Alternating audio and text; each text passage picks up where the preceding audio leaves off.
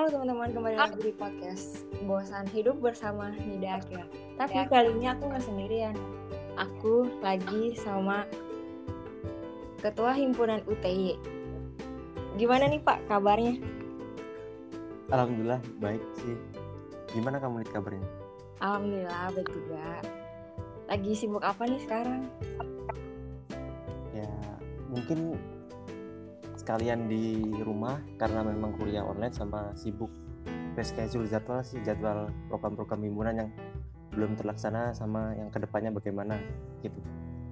Hmm, kayak ada banyak yang ketunda gitu ya? Ya lumayan sih, mungkin sekitar di sisa pengurusan ini mungkin sekitar empatan empatan proker yang belum terlaksana sama yang ditunda. Itu proker gede atau proker yang gimana? Proker gede sih. Ini yang ketunda ini soalnya yang satu itu proker penutup dari Civil Festival kemarin 2020 itu closing ceremony-nya itu yang ketunda sampai sampai sekarang itu belum ada kejelasan. Sama hmm. yang berikutnya proker-proker generasi. Jadi sangat maksudnya cukup gede kalau buat proker sisa ini. Regenerasi yang maksudnya buat, periode ke depannya masih pergantian ya. periode nah, pergantian periode hmm. gimana sih? Uh, ceritain dong kayak awalnya masuk himpunan itu gimana? Apakah kayak disuruh atau keinginan sendiri atau gimana? Ini ceritain lengkap apa enggak? Tapi enggak sah. Enggak usah ya soalnya ya, panjang kayaknya. boleh nggak apa-apa. Secara lengkap atau gimana gitu? Jadi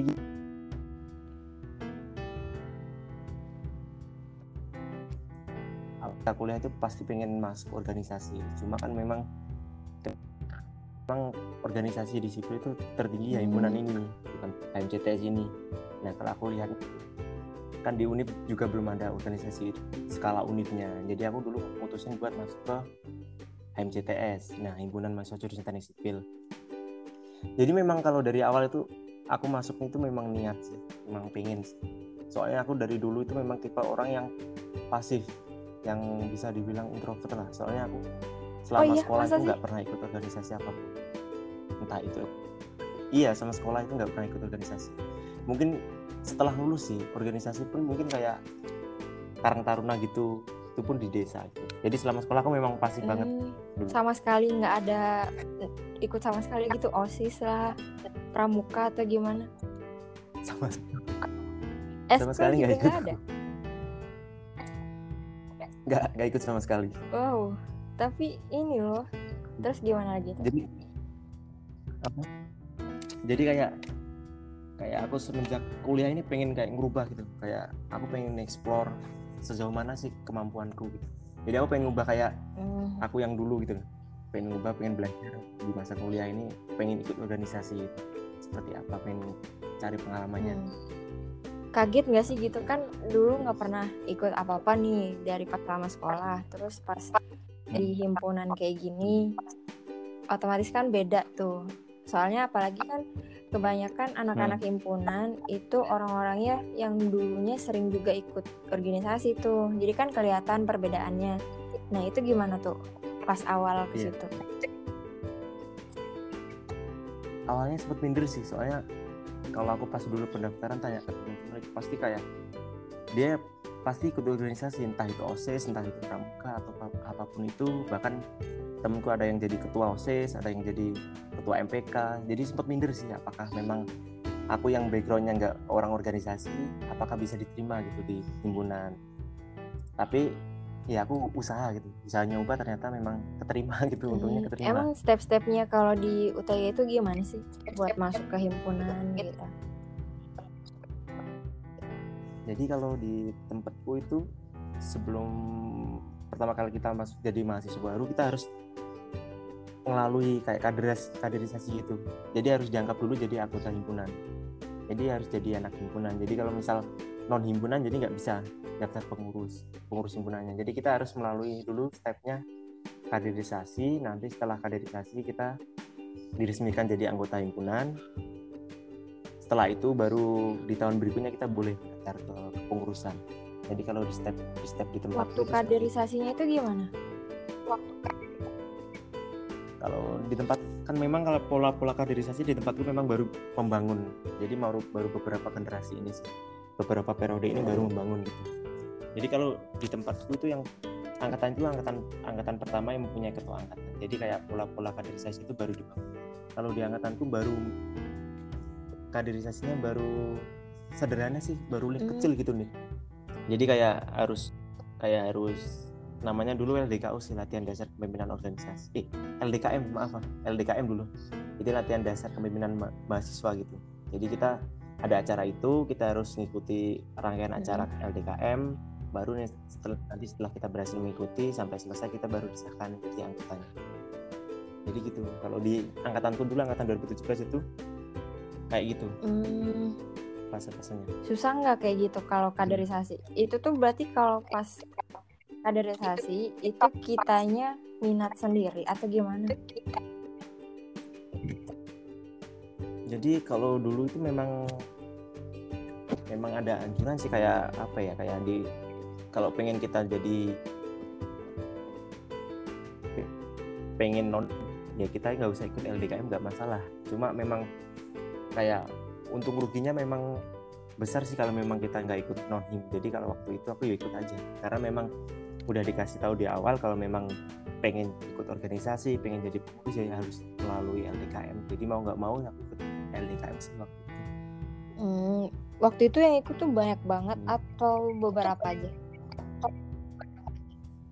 lumayan sih mungkin lumayan banyak sih cuma mungkin angkatanku yang memang nggak sampai setengah sih yang nggak ikut itu nggak sampai setengah waktu itu nggak sampai setengah yang nggak ikut nggak ikut. Cuma di angkatanku itu ada real DKM namanya. Itu di periode periode ketua himpunan selanjutnya. Itu kayak angkatanku ini kan memang masa kritisnya jadi ada ketua angkatan pertama. Jadi kalau memang ketua angkatan pertama ini masih banyak kurangnya dengan angkatannya yang belum masih ikut. Jadi di tahun berikutnya dikasih kesempatan untuk real DKM jadi sisanya bisa ikut di real DKM itu. Hmm, berarti harus melewati satu tahun dulu gitu? Ya jadi status yang mereka nggak ikut satu tahun itu nggak bisa ngikut kegiatan di himpunan. Jadi dia masih masih belum bergelar anggota himpunan. Jadi nunggu real DKM dulu. Di tahun oh, berikutnya lumayan ribet juga ya kalau kayak gitu.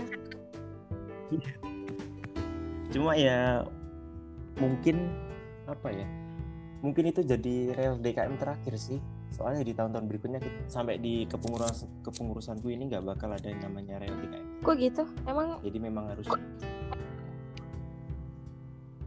kenapa tuh?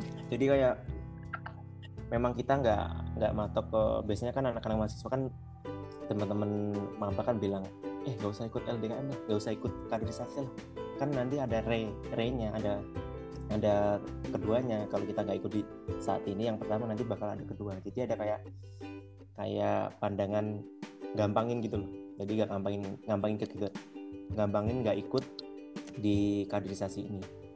Jadi kalau di di kepengurusanku ya udah kita cut kita tegaskan di sini kalau memang nggak ikut kaderisasi ya nggak akan ada kaderisasi kaderisasi kedua gitu. Jadi niatnya gitu memang kayak lebih benerin. Hmm, terus selama kegiatan kaderisasi itu gimana aja?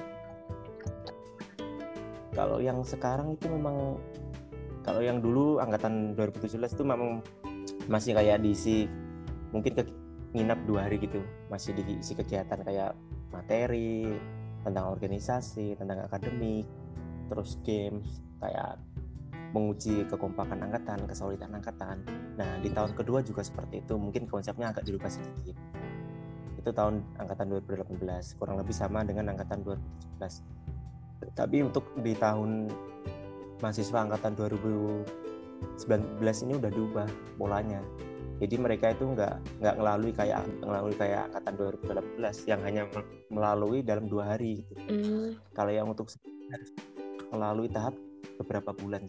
Jadi kayak dua minggu sekali dari himpunan akan dikasih mereka kita kasih mereka materi entah itu soal keorganisasian entah itu soal apa pentingnya kesolidan angkatan entah itu apa pentingnya kita ikut di jadi anggota himpunan itu akan dikasih di dua minggu sekali pertemuan nah sampai ke beberapa bulan nanti setelah berhasil mengikuti rangkaian kaderisasi beberapa bulan nanti ada yang namanya ada itu namanya bakti dharma. Nah itu ibaratnya puncaknya lah. Puncaknya dari serangkaian kaderisasi. Di situ kita memang kayak ujian gitu. Kita diuji apa yang telah diberikan beberapa bulan itu masuk apa enggak. Jadi itu memang puncaknya. Nanti kalau misalkan bisa melewati bakti dharma kegiatan bakti dharma tersebut itu bisa disahkan jadi anggota himpunan. Oh jadi kalau di angkatan di angkatan adik-adik 19 itu seperti itu hmm. rangkaiannya ada berarti banyak gitu yang gugur antar pas dari kaderisasi itu terus ke bakti dharma gitu. Ada sih. Ada beberapa anak yang memang nggak full nggak full ikut. Nggak full ikut sampai ke bakti dharma. Itu emang diterima di himpunannya itu berapa orang sih biasanya? Kalau kita ya tetap tetap, kepinginnya 100% gitu. Jadi se seangkatan itu tetap kepinginnya itu himpunan semua. Cuma kan memang kayaknya sulit dan itu nggak mungkin gitu bisa 100% ikut ke dalam anggota himpunan. Cuma kita matuknya sebisa mungkin kalau memang paling tidak itu setengah lebih lah setengahnya lebih dari angkatan tersebut itu paling lebih paling kita usahain ikut ke anggota himpunan. Oh berarti pas kan udah nih udah dapat anggota himpunan.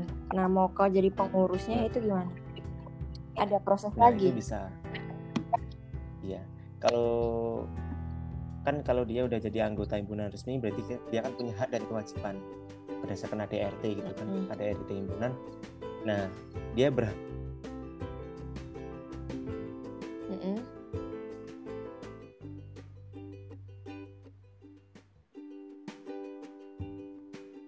LK itu kayak kaderisasi lanjutan. Kalau kaderisasi yang pertama kan kaderisasi umum masuk anggota himpunan. Nah kalau yang berikutnya ini kaderisasi khusus masuk ke pengurus himpunan. Namanya LKO latihan kepemimpinan organisasi. Nah itu biasanya kalau yang pengen masuk jadi pengurus tuh pasti ikut ke LKO tapi nah, LKO kan oh. kita baru ada di tempatku itu baru ada jadi kepengurusan yang tahun kemarin. Jadi ketua himpunannya Bang Putra itu baru diadain dan namanya kalau dulu namanya LDKO cuma belum bersifat wajib. Belum bersifat wajib yang menjadi pengurus. Jadi belum menentukan. Kalau yang ikut LDKO pasti diterima ke pengurus belum belum tentu seperti itu. Nah tahun ini kan rencananya kan diadakan diwajibkan gitu. Cuma kan memang kondisinya seperti ini yang karena memang hmm. pandemi jadi belum diatur untuk kewajibannya. Wajib ikut itu hmm. hmm. balik lagi yang pertama itu kan kamu nih apa ya yeah. gak pernah ikut organisasi sebelumnya terus pas udah diterima nih udah diterima di hmm. kepengurusan HMJTS-nya terus gimana sih kayak perasaannya kaget kaget kah atau takut kah atau gimana kayak agak kagok gitu ya kalau dibilang bisa dibilang soalnya teman-teman yang lain keterima itu aktif banget nih entah itu dia speakingnya hmm. entah cara berpikirnya kritisnya aktif banget. Sedangkan aku dulu masih meraba-raba gitu. Masih belum berani speak up masih belum berani berbicara berargumen atau mengutarakan pendapat. Di awal-awal aku mindernya kayak gitu. Karena memang memang teman-teman itu kebanyakan memang anak organisasi base cuma ya cuma lambat laun kan tetap harus belajar gitu harus mengikuti. Jadi terus kamu cara ngatasinya itu gimana? Ya aku dulu gimana ya kayak ada yang cutting itu ada yang ngasih tahu gitu. Ya udahlah nggak usah takut namanya juga kita di organisasi belajar. Orang di organisasi itu belum tentu 100% hmm. memang kayak ibaratnya udah pinter banget itu enggak semuanya di sini tetap belajar walaupun mereka mungkin udah ada pengalaman basicnya tapi tetap belajar. Kita sama-sama saling belajar. Nah ada katingku yang bilang seperti itu. Mungkin aku di hmm. situ kayak termotivasi gitu. Akhirnya ya mau nggak mau yang penting nggak malu dulu. Mungkin masih malu sih yang pertama kayak mau berbicara takut salah itu masih malu. Tapi kemudian kan udah dicoba-coba salah tapi tetap akhirnya bisa. Kayaknya bisa tetap mengikuti jalannya organisasi. Itu sih nih Hmm. Kan Hmm. kayak gitu tuh. Maksudnya kan apa ya? Biasanya kalau orang yang jadi ketua himpunan itu tuh kayak udah berpengalaman banget nih masalah organisasi entah itu di sekolahnya karena ikut osis lah atau apalah organisasi yang lain gitu. Nah ini tuh gimana jalan ceritanya kenapa bisa jadi ketua himpunan? sebenarnya aku di awal nggak niat sih mungkin kayak aku berpandangan gini ah masih banyak teman-teman yang ini yang lain yang lebih layak gitu jadi ketua himpunan. Soalnya aku gak ada gak ada di organisasi mungkin aku ngeliat diriku sendiri mungkin nggak kurang kompeten kurang pantas untuk jadi ketua himpunan. Tapi suatu ketika itu aku dapat kayak dorongan dari temen-temen jadi aku nggak ada pandang itu dari temanku. Ada, ada ada dari beberapa dari cutting ada dari temen itu kayak bilang ayolah kau cocok jadi ketua himpunan majulah gitu. nggak usah takut gitu. nggak usah minder gitu jadi awalnya gitu jadi aku nggak nggak pernah ada niatan untuk mencalonkan ketua himpunan tapi ada dorongan dari kayak teman-teman di sekitar ada dorongan dari kating ayo nyalonin lah jadi mungkin dari situ akhirnya agak agak mau mencoba aku mencoba berani gitu. sambil sambil belajar gitu. Hmm. aku juga gak nyangka kalau misalkan aku dulu nyalonin aku juga nggak nggak pernah berpikir bakal menang gitu di pemilihan itu. Eh ternyata malah menang.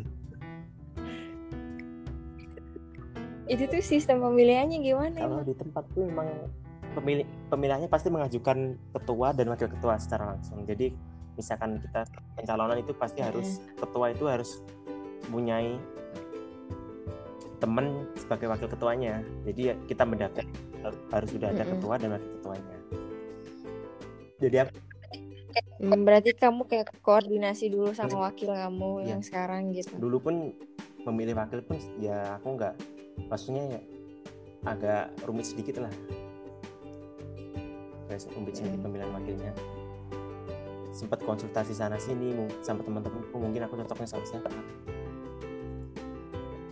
Gitu. Hmm.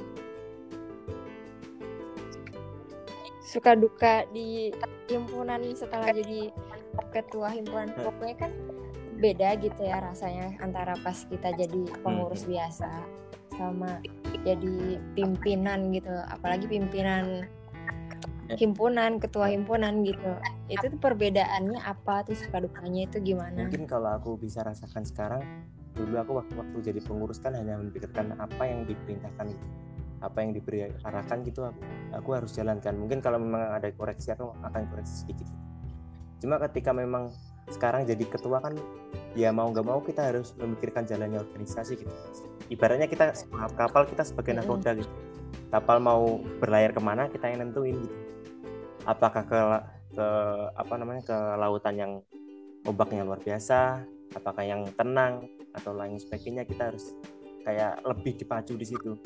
Jadi kayak sebagai sebagai pemimpin di ketua himpunan ini aku lebih kayak apa ya lebih lebih terusir pikiranku. Jadi kayak setiap hari itu pasti aku mikirkan nah ke depan ini mau aku buat kayak seperti apa? Gitu. soalnya tanggung jawabnya lebih besar. Kayak orang-orang di belakangku kayak pengurusku wakilku dan lain sebagainya kan tetap ngikutnya induknya tetap ke ketuanya. Jadi kalau apa pun yang aku lakukan pasti pasti hati-hati banget gitu loh. Soalnya nanti itu bertanggung jawabnya sangat besar. Gede banget itu. Itu mungkin agak agak perbedaan agak signifikan sih Nit. Mungkin di situ. Kayak yang yang pengurus kita ngikut kita ngelaksanain apa yang diperintahkan tapi kalau yang jadi pemimpin kan kita yang memerintahkan kita yang memberi arahan. Itu yang mungkin jadi perbedaan yang aku rasa. Ini kan kayak eh, ngaruh ngaruh signifikannya kayak di himpunan gitu di pengurus. Kalau kalau di kehidupan pribadi ada nggak kayak perbedaan gitu? Kehidupan pribadi mungkin itu Mm. Mungkin bisa jadi lebih berani lah atau lebih apa gitu. ada sih kalau itu nge- ngefek banget sih ke aku sih yang memberi ke aku sih. soalnya kayak di himpunan kan kita kan kayak diajarin bertanggung jawab lebih gitu loh bukan hanya kita bertanggung jawab terhadap jabatan kita tapi kita harus bertanggung jawab kepada kayak kayak anggota anggota himpunannya kan sangat banyak bertanggung jawab kepada anggota himpunannya berani bertanggung jawab. Terus berani speak up kayak meneruskan masukan-masukan dari anggota untuk diteruskan ke kampus. Kayak membawa suara dari anggota ini ke kampus itu lebih lebih ngasah ke situ sih ke keberadaan itu. Jadi kayak semula dulu yang masih ragu-ragu setelah jadi ketua oh seperti ini. Jadi efeknya itu lebih berani gitu.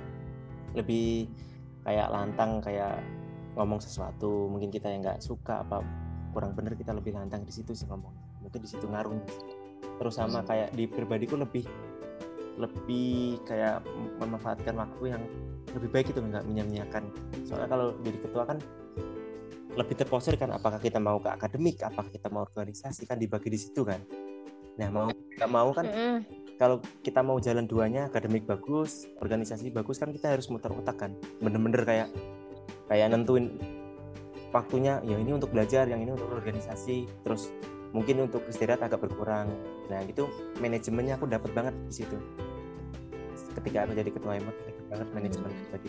Manajemen waktunya itu dapat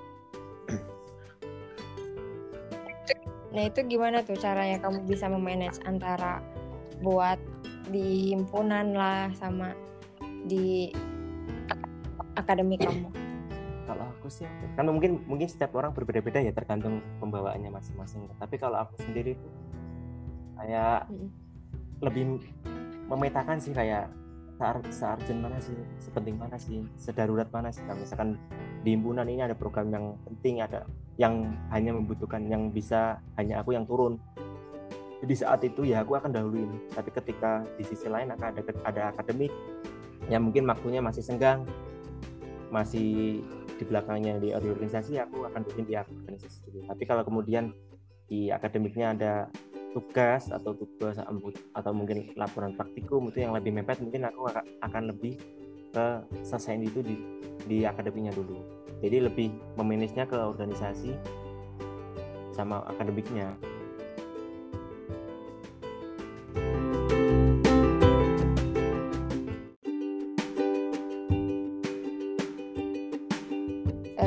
pernah nggak sih kayak merasa jadi beban setelah jadi ketua himpunan? Ngerasa jadi beban enggak sih mungkin lebih apa ya kayak punya tanggung jawab lebih gitu. Soalnya dari awal udah menjadi pilihan. Kalau memang pengen pengen ngajuin jadi ketua himpunan jadi memang harus terima segala konsekuensinya. Jadi aku ngerasa lebih kalau menurutku sih lebih punya tanggung jawab lebih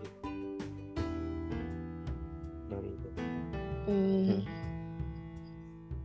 oke oke kan di sipil ini kan kita bersatu dalam ya namanya forum gitu kan FKMTSI awal-awal kamu iya. gabung yeah. ke FK itu gimana tuh ceritanya dulu itu aku pernah perkam, pertama kali nimbrung itu pas waktu korbilnya Bang Teguh ya Bang Teguh dari UGM Mm-hmm. Nah dulu tuh udah nimbrung aku udah di awal. Awal banget Cuma ya itu. Iya di pas aku masih masuk tahun pertama kuliah, mm-hmm. jadi udah mulai nimbrung cuma nggak nggak setiap saat, nggak setiap nggak setiap waktu aku nimbrung. Cuma beberapa kali aku udah pernah nimbrung sih di, di FK dulu di Mato dulu. Jadi bangunan Mato itu nggak beda deh sama bangunan sekarang kalau dulu. Mm cuma nggak sering banget. Itu rasanya gimana sih? Kan awal-awal banget tuh. Itu pasti sebelum jadi kayak pengurus gitu kan. Mm itu tuh gimana gitu? Ya. peralihan antara yang nggak pernah ikut apa-apa terus ke FK gitu. Eh gitu. Nah, dulu tuh pas pertama kali diajak temen nimbrung tuh mungkin aku agak diem ya kan memang belum kenal korunya siapa belum lebih kenal terus siapa aja yang sering di situ. Aku juga dulu nggak kenal gitu. mungkin di awal-awal cuma ya ngobrol-ngobrol biasa gitu nggak nggak terlalu banyak ngobrolnya. Cuma mungkin aku lebih banyak diemnya. Lebih pengen cari tahu sih dulu itu pas aku belum menjadi pengurus pas masih mahasiswa baru tuh lebih ke cari tahu sih. Kayak FK itu gimana sih gitu. Terus siapa siapa aja yang ikut ikut gabung di FK itu siapa aja. Aku dulu cari tahu di situ. Hmm. pas belum sampai akhirnya ikut-ikut kegiatan di FK gitu. Iya sampai akhirnya aku ikut kegiatan di FK pas jadi aku pas pas jadi pengurus aku udah mulai agak lebih aktif di FK lebih sering ikut.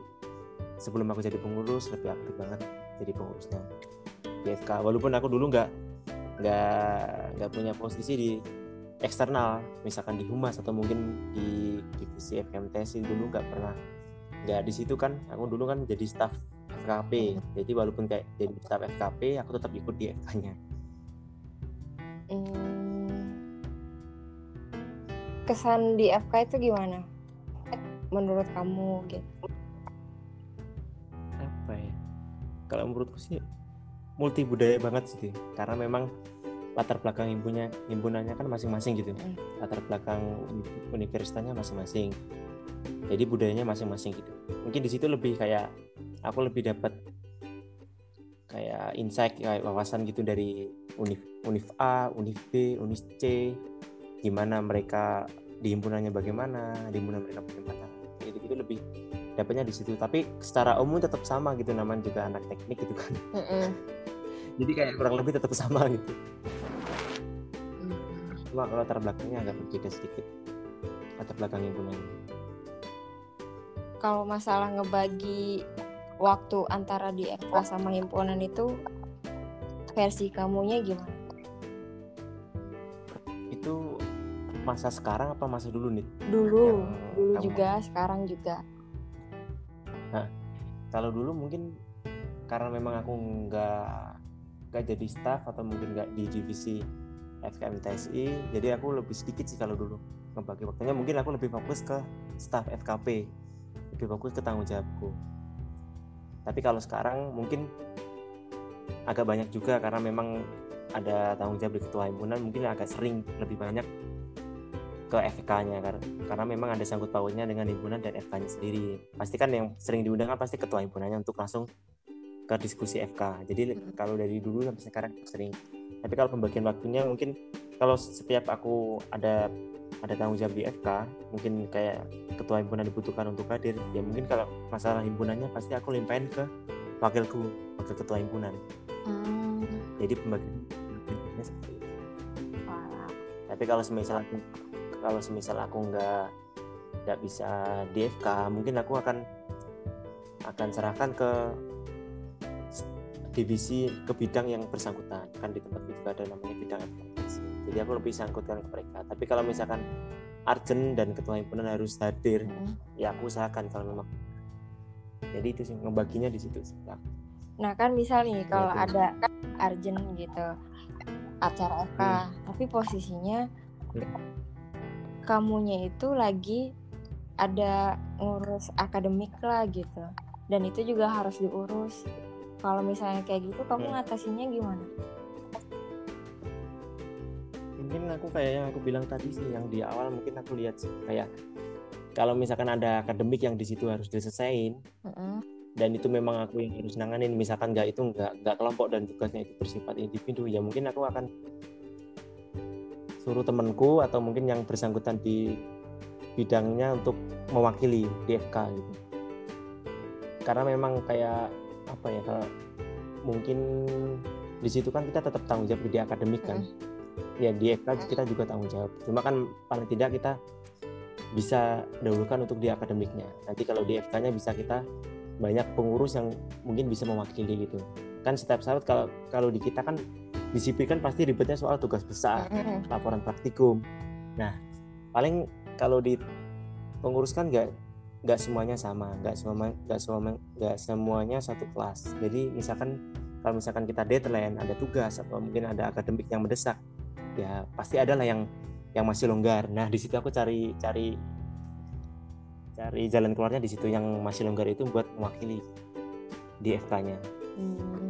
tapi di awalnya pasti aku beritahu ke anak-anak FK atau mungkin ke korwilnya atau mungkin yang yang lainnya tetap aku beritahu kalau memang di saat itu memang aku nggak bisa Hmm. ya aku tetap Jen. usahain ada perwakilan di himpunan Itu sih. Oh, Oke oke. Hmm.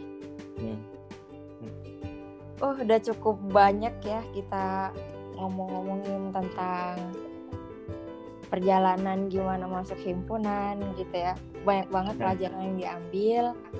Iya. Ya terima kasih ya atas waktunya gitu semoga bisa Iya. bermanfaat buat Ya, kita semua bisa. amin amin mak ini boleh aku aku boleh tanya balik nggak nggak nih apa? Boleh boleh banget. Kan tadi udah aku udah ditanya udah perjalanannya gimana ke organisasi gimana sampai menjadi ketua himpunan bagaimana prosesnya? Coba aku pengen tahu dari kamu prosesnya jadi jadi pengurus himpunan itu bagaimana sih? Kalau kamu dulu? Kalau aku dulu itu kan ada kayak pendaftaran pendaftaran kayak masuk HMS-nya itu gimana terus ada berbagai banyak divisi tuh mau divisi apa divisi apa. Nah kebetulan yang aku bisa maksudnya aku berkompeten di divisi itu aku di divisi kominfo. Jadi aku coba ngedaftarin karena aku emang basicnya suka banget tuh yang namanya organisasi. Kan beda tuh sama kamu kan dulu gak pernah ikut sama organisasi. Dulu tuh aku kayak aktif banget tuh kayak organisasi. Jadi nggak enak kalau misalnya pas kuliah kok nggak ikut apa-apa. Jadi Hmm. aku ikut di sini di HMS aja. Soalnya aku tahu mesti kuliah banyak apa ya ribet gitu. Akhirnya aku pilih di HMS terus di situ udah ngedaftar. Nah nanti dikumpulin tuh udah dikumpulin. Waktu itu tuh kayak pas tahun aku ada kayak buat mini event. Iya. Nah di mini event itu kan kayak kita dibuat event tapi apa ya dengan budgetnya itu nol nol nol rupiah. Gimana caranya gitu. iya Di mini event itu kayak ada beberapa divisi mau milih Hmm. kan mau divisinya apa aja. Nah kebetulan pas waktu itu aku milihnya di PDD. iya Nah udah tuh di situ ngedesain ngedesain kalau yang lain ada yang ngedanusan danusan. Nah kalau misalnya udah udah dari Hmm. mini event itu terus kayak apa ya? Tapi sebelum itu juga ada kayak wawancara, wawancara dulu gimana sih? Apa mantep nggak? Masuk himpunan gini gini gini. Nah kalau udah udah dia langsung di kayak pengumuman gitu. Siapa siapa aja yang ikut jadi pengurus himpunan gitu. Tapi kalau pas bedanya kalau di punya kamu kan nggak semuanya ikut jadi apa ya anggota gitu ya iya kalau di aku tuh udah semuanya di anggota tapi belum semuanya jadi pengurus gitu jadi kalau yang mau Jadi kalau yang- pengurus eh, kita minat gitu loh kayak ngajuin diri gitu. Aha. kan tadi kan kamu bilang pernah ikut organisasi dulu memang kamu di sekolah dulu organisasinya apa? Kalau yang pas SMP, SMP itu aku ikut PMR sama ikut pramuka. Terus juga ikut yang namanya warcil, wartawan kecil gitu loh. Jadi kayak dulu, tapi aku paling aktif itu di warcil sama pramukanya gitu. Jadi kayak apa ya? Tapi kan beda ya organisasi antara SMP, SMA sama pas eh, kuliah. Tapi aku pas SMP tuh ngena banget sih yang warcil ini yang paling ngena. Jadi kayak apa-apa tuh juga kita ngurusin sendiri gitu. Kayak hampir sama SMA kuliah sih kayak gitu. Kalau yang pas SMA itu aku ikutnya pramuka sama kir. Nah udah itu doang sih sebenarnya. Terus baru di kuliah HMS doang berarti dulu nggak ikut osis enggak ya karena aku nggak minat jadi osis. Enggak nggak minat nggak tahu minatnya yang lain. Malah di pramuka iya ya? soalnya sama apa ya kalau osis tuh kan di dalam sekolah terus ya ngurusin sekolah-sekolah gini Nah. gini gini. Nah kalau pramuka kan kita bisa eksplor bisa ke apa sih kayak namanya hutan-hutan kayak gitu ke bukit-bukit Hmm. apalagi pas SMA tuh seru banget Hmm. berarti kayak kamu lebih tetap kalau memang basicnya memang organisasi berarti harus dilanjutkan gitu ya kayak kamu ada nggak rasa kayak memang dari dulu orang ikut organisasi tapi kuliah itu ikut organisasi ada nggak per- rasa kayak bosen gitu di organisasi Enggak sih, soalnya gimana ya tahapannya tah- tahapan-tahapannya tuh beda gitu loh. Pas aku ngerasain di SMP, Hmm. itu kan bener-bener kayak dipandu banget tuh sama guru, jadi apa apa itu Hmm. sebenarnya ngurusin tuh guru kita cuma ngebantu doang gitu terus pas SMA itu udah mulai rada kayak kuliah ya jadi ngurusin sendiri bolak-balik ke sana ke sini mondar mandir sampai ngerelain bolos kelas gitu. Terus pas di sini di himpunan juga beda lagi gitu. Soalnya kan kalau himpunan waktu aku kemarin itu pramuka ya. Terus ini himpunan tuh kayak istilahnya osisnya gitu gak sih? Jadi beda antara apa ya? Jadi nggak ngerasa bosan aja gitu. Hmm. Dan beberapa mungkin beberapa anak-anak temanku ada yang memang kayak bosen gitu. Memang karena mungkin organisasinya monoton kayak memang kalau kamu kan di pramuka terus beralih ke univ Hmm. mungkin di HMS kan ada perbedaan. Mungkin kalau temenku udah kebanyakan organisasi mungkin kayak ya udahlah di kuliah fokus akademik gak ikut organisasi itu memang temanku ada yang Hmm, seperti memang ada sih kebanyakan kayak istilahnya capek lah gitu. Udahlah ngapain mau ikutan di Ya, sini capek. mau jadi kupu-kupu aja gitu kan juga ada gitu. Iya. ya gitu sih.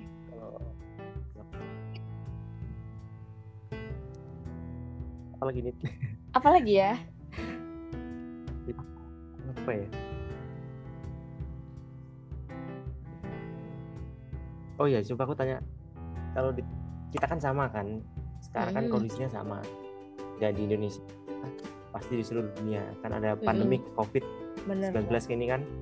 Nah itu kan efeknya efeknya luar biasa gitu. Nggak nggak hanya di kesehatan yang secara langsung berdampak tapi di kehidupan sosial ekonomi sampai ke pendidikan. Sampai ke kita imbasnya ke mahasiswa imbasnya ke kita pengurus organisasi. gitu. Pasti kurang lebih kita sama. Nah, mungkin kayak program-program kita Mm. tertunda. Program-program kita tertunda. Nah, mungkin kalau di tempat itu sisa kepengurusan ini banyak gak kira-kira proker yang ketunda atau mungkin nggak bisa banyak dilaksanain? banyak juga. Kayak kemarin itu yang gede ya. Itu di CCF Hmm. jadi kan Iya. udah mau ini udah mau presentasi yang aspal tuh itu kan jadi ketunda semuanya. Iya, eh. udah padahal udah nyiapin semuanya. Closing closing juga kayak ketunda semua. Jadi kan mau gimana? Ya akhirnya kalau kemarin sih di yang CCF itu dialihin yang aspalnya ya. Aspalnya itu dialihin ke Zoom. Jadi presentasi presentasi presentasi dari finalisnya itu eh, dialihin ke situ. Hmm. Gitu sih sama ini kayak apa ya kongres gitu ya. Ketunda juga harusnya udah ini mulai gitu kan. Eh malah ketunda lah gitu. Jadi kayak istilahnya perpanjang sih periodenya. Berarti kurang lebih sama lah ya kalau tempatku juga gitu kalau aslinya dari jadwal kongresnya itu kalau mubesnya itu kapan di tempat? Juni kalau nggak salah. Heeh, Juni atau Mei Juni. ya kemarin tuh. Nah. berarti ditunda sampai kemungkinan sih September kemungkinan kemungkinan. Tapi kurang tahu juga gimana sih ke depannya. Memang di tempatku juga kayak gitu sih susah. Sama kurang lebih kita periodenya. Aku juga selesai kemarin Hmm. seharusnya Mei Juni Mei Juni selesai ya tapi karena memang kondisi kayak gini mundur tapi kemungkinan nanti selesai Agustus ya. kalau dari jadwal dari plan kita itu kemungkinan Agustus sudah kita harus sudah selesai kepengurusan Hmm. udah harus ganti tapi memang yang paling susah itu memang dari mupusnya sih nanti Nah, iya polanya tuh. seperti apa di musyawarah kongresnya soalnya kan tapi memang di so- soalnya kan kayak Iya, emang kalau misalnya coba. kongres harus kumpul banyak orang gitu kan. Nggak mungkin kalau misalnya Iya. nggak soalnya kalau misalnya pun dilewat online itu kurang efektif juga nggak sih? Iya. Sih karena memang tantangannya kalau menurut gede banget sih di sini di periode kita itu. Karena memang pandemi ini kan dulu kan udah pernah ada tapi kan udah lama banget gitu loh. Baru sekarang periode kita jadi tantangannya gede buat pelaku pelaku organisasi ini kayak kayak pengurus organisasi ini. Gede banget tantangannya. Mungkin yang udah kita rencanakan kayak kamu bilang tadi rencanakan udah presentasi rencanakan proker akhirnya gagal akhirnya ditunda. Atau mungkin beda penyelenggaraannya dari rencana awal. Itu kan mungkin tantangan besar banget buat kita. Itu sih kayak mungkin di sisi lain kita ngerasa kayak terpukul wah anjir kayak gini terus akhirnya proker ini berantakan semua. Rencana dari awal berantakan semua. Tapi paling tidak di sisi lain kita lebih dapat ilmu baru nggak sih? Kayak di, periode kita kita yeah, dapat yeah. gitu loh. Soalnya kan di periode sebelumnya kan belum pernah kayak gini. Jadi kayak mau nggak mau sih mau nggak mau ya kita harus kayak cari jalan keluar. Ya walaupun jalan keluar itu nggak 100% bagus yang 100% kayak tepat gitu. Paling tidak kan kita ada usaha untuk mencari jalan keluar yang baru. Terus kalian yang merasakan sih. Iya, mungkin kamu juga rasakan kalau periode sekarang. Kayak muter otaknya nah. itu harus lebih gitu. Iya. Kayak pemanfaatan teknologi kayak misalkan kita rapat ya mau nggak mau kita harus selalu dari tapi walaupun sulit gitu koordinasinya kan sangat sulit tuh. Kayak seperti kayak cara-cara konvensional. Kita rapat hmm. bertemu tatap muka langsung. Sekarang kan melalui online mungkin kayak kendalanya hmm. banyak banget gitu online jaringan sama kuota. juga kan kalau misalnya online itu kan kita nggak tahu tuh. Di dianya tuh lagi ngapain hmm. gitu kan. Entah itu emang hmm. kayak tulisannya masuk gitu. Tapi ternyata dianya lagi ke mana gitu. Itu sih susahnya. Jadi kayak iya benar benar miskomunikasi akhirnya ke depannya. Ya nah, benar banget sih. Koordinasinya agak lebih susah kalau masuk hmm, sekarang. benar banget. Apalagi ini juga kan nggak cuma di himpunan ya di kuliah juga praktikum. Harusnya kan hmm. emang kita itu praktikum sipil itu kan harus di lab gitu ya. Susah buat onlinenya. Ribet banget lah. Iya. Secara fisik kalau hmm. Mungkin kayak akhirnya ya mundur ke pengurusan kita. Mundur ke pengurusan mau nggak mau. Soalnya dari dari grafik nasional kita kan belum turun signifikan kan kita nggak tahu sampai kapan. Ya walaupun udah ada wacana new normal kan paling enggak ya kita tetap tetap harus hati-hati harus ada persiapan yang memang mengantisipasi dan nggak bisa mengandalkan lah. Nggak bisa mengandalkan new normal bakal kita bisa lakukan protokol secara iya. fisik secara langsung. Pasti ada yang kayak harus dibatasi inilah harus inilah iya. Tapi susahnya lagi juga. Gimana? Apa? Apa? Gimana Ray gimana kamu ngomong apa tadi? Coba kamu. Enggak enggak jadi.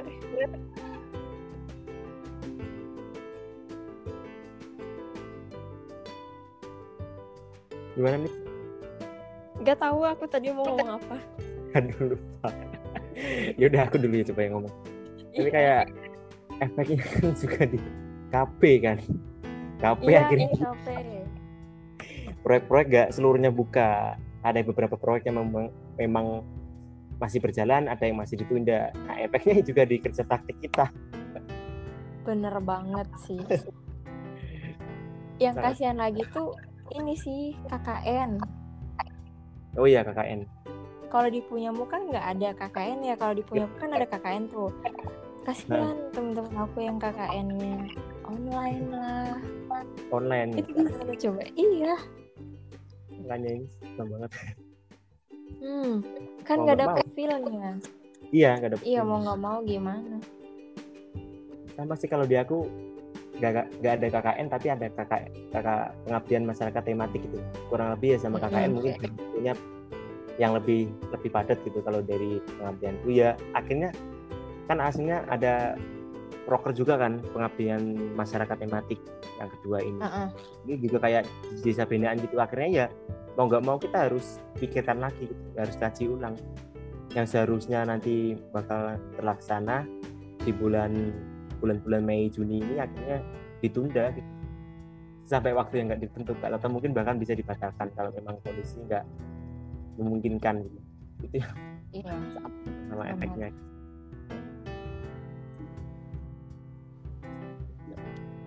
tapi yang paling sedih tuh kafe iya sih tapi soal pengaruh banget sih nanti itu. Iya kan buat nanti ke depannya gimana. Hmm. banyak proyek-proyek yang ketunda banyak proyek-proyek juga yang nggak bisa menerima mahasiswa buat KP karena ya ini pandemik ini. Hmm, sama. Tapi ya gimana lagi ya? Namanya juga ujian ya mau nggak mau kita harus lewati. Betul. Pasti semua ini ada hikmahnya kok. Siap. Bener ya? Iya bener banget kok. Bener kok gak salah. Kok ada hikmahnya. Ya paling nggak kita bisa lihat ada hikmahnya di sedikit yang kita udah tahu sekarang apa orang mah malah lebih aware lebih menjaga kebersihannya masing-masing lebih bisa nah, perhatian bener banget. nah itu, itu. Salah satu hikmahnya terus juga kita kayak nambah ini ngasah otak gitu. Gimana caranya eh dengan keadaan kayak gini kan nggak bisa keluar tuh. Terus juga ekonominya gimana gitu kan. Jadi kan kayak sekarang muncul-muncul ide-ide inilah. Terus yang bisa misal bisa nulis perdalam nulisnya bisa nggak bisnis perdalam bisnisnya bisa ngegambar perdalam gambarnya kayak gitu-gitu kan bisa. Maksudnya itu hikmah salah satu hikmahnya juga. Kan iya sih bener bener bener banget. Sama waktu kumpul sama keluarga itu kan kerasa banget sih kerasa banget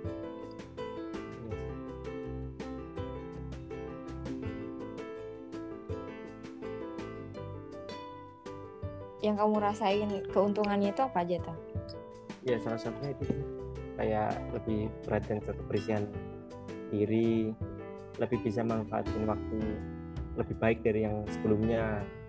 Kayak ya walaupun belajar dari rumah walaupun belajar dari rumah kan enggak ya kita hanya belajar terus tidur belajar tidur berarti kan harus diforsir kan. Lebih kita punya waktu di rumah paling kumpul keluarga lebih punya waktu buat belajar itu keuntungannya di situ terus mungkin lebih kreatif sih kayak hmm bener ya lebih kreatif kan lebih kita berpikir out of box lah ibaratnya kayak Iya.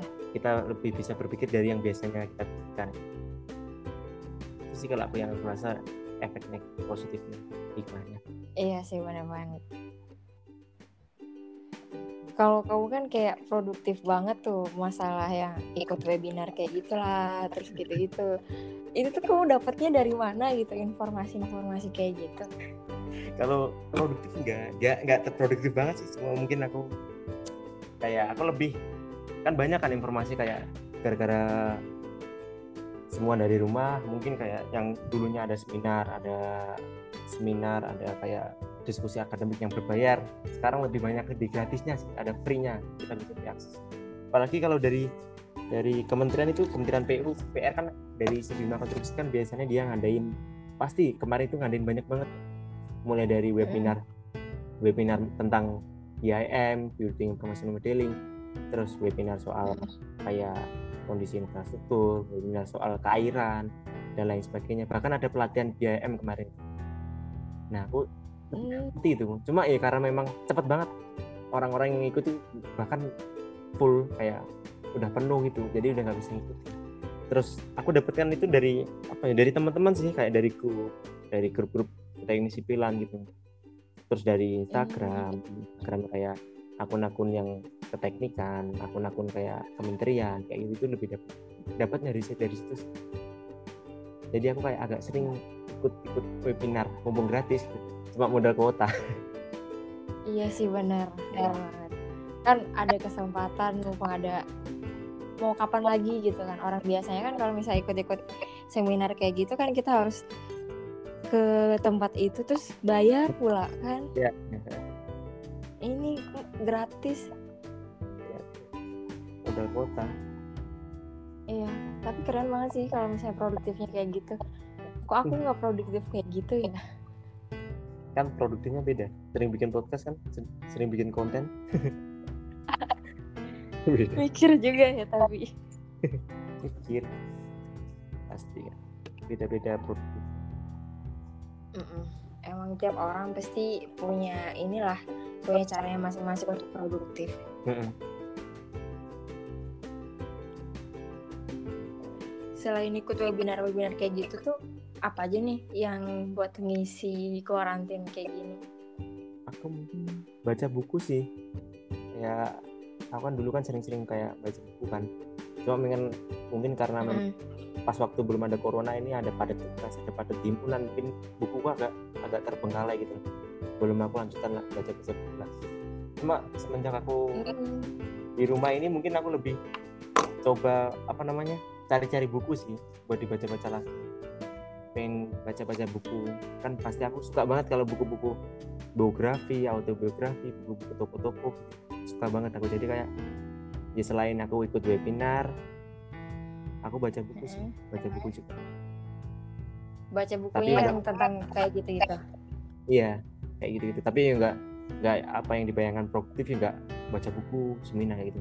Aku juga banyak tidurnya juga. Kok nit banyak tidurnya Enggak mau kayak balas dendam gitu. Iya balas dendam. Sedikit balas dendam lah. Tapi kok sedikit tapi berlanjutan berlanjutan. Iya secara. Iya kayak gitulah. Cuma aku ngisi ngisi waktuku di rumah ya gitu baca mungkin yang ikut webinar ikut pelatihan gitu. Sama mungkin kayak Mm. ngorek-ngorek apa ya kayak mata kuliah mata kuliah yang udah sih. kayak lebih aku pelajari lagi Hmm, merajin banget agak pernah aku kayak gitu. Tapi itu nggak semua mata kuliah. Mungkin mata kuliah yang aku pengen yang kayak lebih yang Hmm. pasti aku lanjut pelajari pelajari Mm-mm. Iya sih, mesti kalau yang nggak pengen kan kayak ibaratnya males banget. udahlah paling udah. Yang penting lulus. Iya benar, yang penting mah lurus. ya walaupun ini nggak baik ditiru paling paling nggak kan apa ya? Mungkin itu sih aku yang aku lakuin baiknya sih kita Hmm. memahami tapi kan nih nggak mungkin lah kita harus memahami semua Iya benar. hmm. Buku-buku yang kan kamu suka nih buku-buku ngebaca buku. Iya. Yang paling sering kamu baca gitu, itu buku tentang apa? kalau aku yang aku baca sekarang itu kemarin itu baca buku dulu itu suka baca buku psikologi kayak gitu loh kayak umum tentang perilaku manusia terus buku sains kayak Homo sapiens kayak gitu-gitu bukunya Hmm. Noah Harari kayak gitu terus Mhm. mungkin buku toko sih kayak toko-toko kayak toko pahlawan toko besar kayak Soekarno terus ada juga buku Gimana sih caranya agama biar bisa suku. suka gitu loh, suka suka baca buku. Gimana caranya biar bisa suka baca buku gitu? Dulu tuh Nah. aku sebenarnya pengen, maksudnya suka kan, suka suka ngebaca Hmm. buku kayak gitu. Buku tuh banyak. Dulu tuh aku sering banget ngebaca buku, tapi setelah kuliah itu kayak rasanya buat baca buku tuh males banget. Itu gimana sih biar bisa suka gitu kalau baca buku? benernya it ini mungkin aku tadi belum sampaikan sih kayak aku ngader diriku sendiri itu melalui buku. Misalkan aku dulu kan basicnya nggak organisasi kan. Hmm. aku nggak berani public speaking nggak berani speak up nggak berani gerak langsung. Atau mungkin kayak pemikiran semakin sempit gitu. Mungkin aku ngadernya diriku sendiri dengan menggembleng baca, baca banyak baca buku.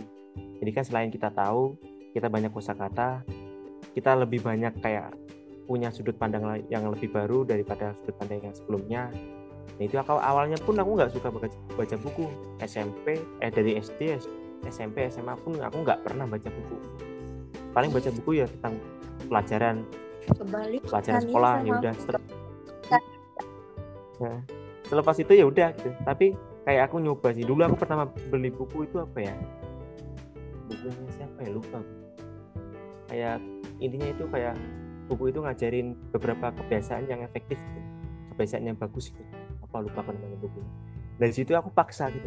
Bukunya sekitar 400 halaman lah. Gila. isinya tulisan doang kan bos isinya kan tulisan doang 450 500 halaman kalau nggak Hmm. salah. Kan kalau isinya tulisan aja kan bosan banget. Cuma aku paksa aku pak aku paksa terus. Akhirnya selesai. Nah habis itu aku ngerasa oh ternyata rasanya baca buku sampai selesai. Setebal ini kayak gini gitu. Apa yang aku dapat tuh kayak kan nah setelah itu aku mulai ketagihan nih baca buku. Cari-cari buku itu. Sampai sekarang mantap banget itu sih kalau aku tuh dulu ya mungkin kayak dipaksa Hmm, kalau aku tuh dulu suka banget sama buku konspirasi gitu dari Illuminati sumpah itu beneran Ah. aku punya koleksinya gitu lah. buku Illuminati Hmm. terus tentang juga kayak konspirasi-konspirasi yang ada di dunia gitu bahkan sampai konspirasinya Hmm. ini Borobudur itu bukan punya Buddha tapi punya is- punya Islam gitu. Itu masa? Iya, malah baru ada tahu ya? juga itu bukunya. Itu siapa ya pengarangnya lupa siapa eh, Hamzah siapa ya? Lupa gitu itu bukunya tebel Nah. lumayan tebel juga gitu. Jadi tuh di situ ceritanya waduh kayak bener-bener ini konspirasi. Pokoknya tuh pengarangnya itu dia neliti selama 33 tahun kalau nggak salah Nah, itu jadi apa ya? Suka banget dulu yang namanya konspirasi tuh. Sampai sekarang suka? Suka tapi kalau misalnya buat koleksi bukunya enggak. Enggak. paling lihat-lihat video gitu ya tentang konspirasi kayak gitu-gitu. Sebenarnya kalau buku tuh sekarang mudah aksesnya ya. walaupun nggak buku secara fisik kayak buku secara e-book kan Iya, ada e-book, di. PDF cuma aku nggak tahu ya aku lebih suka yang buku secara fisik ya. Bener emang. Soalnya kalau misalnya ibu kan harus natap layar tuh. Terus kayak matanya tuh gimana? Kayak pedes pegel. Nah kalau misalnya di buku secara fisik kan enak. Iya terus kita juga bisa Bisa, coret-coret bisa, tuh buku. Iya kan? Nah ya bisa kita tandain gitu. Hmm, itu paling enak sih benar itu sih kalau aku sih caranya suka kayak gitu dipaksa dulu karena di awal ya intinya mah emang dari niat ya. Nah karena dari lihatnya kalau pengennya pengen baca buku pasti bisa kan Oke ini kayaknya kita udah banyak banget nih ngobrol sharing-sharing gitu kan. Nah mungkin sampai sini dulu. Bi- bisa dilanjut pertemuan maksudnya kayak apa ya episode berikutnya. iya siap Terima kasih. Siap. Rai. iya iya iya. tapi kalau nanti ngadain episode berikutnya ajak lah si Iqbal Iya. ketua himpunan HMS Iqbal denger kan? biar asik kita ngobrol Siap. Oke terima kasih Rai. ya ya makasih sama-sama Assalamualaikum. ya waalaikumsalam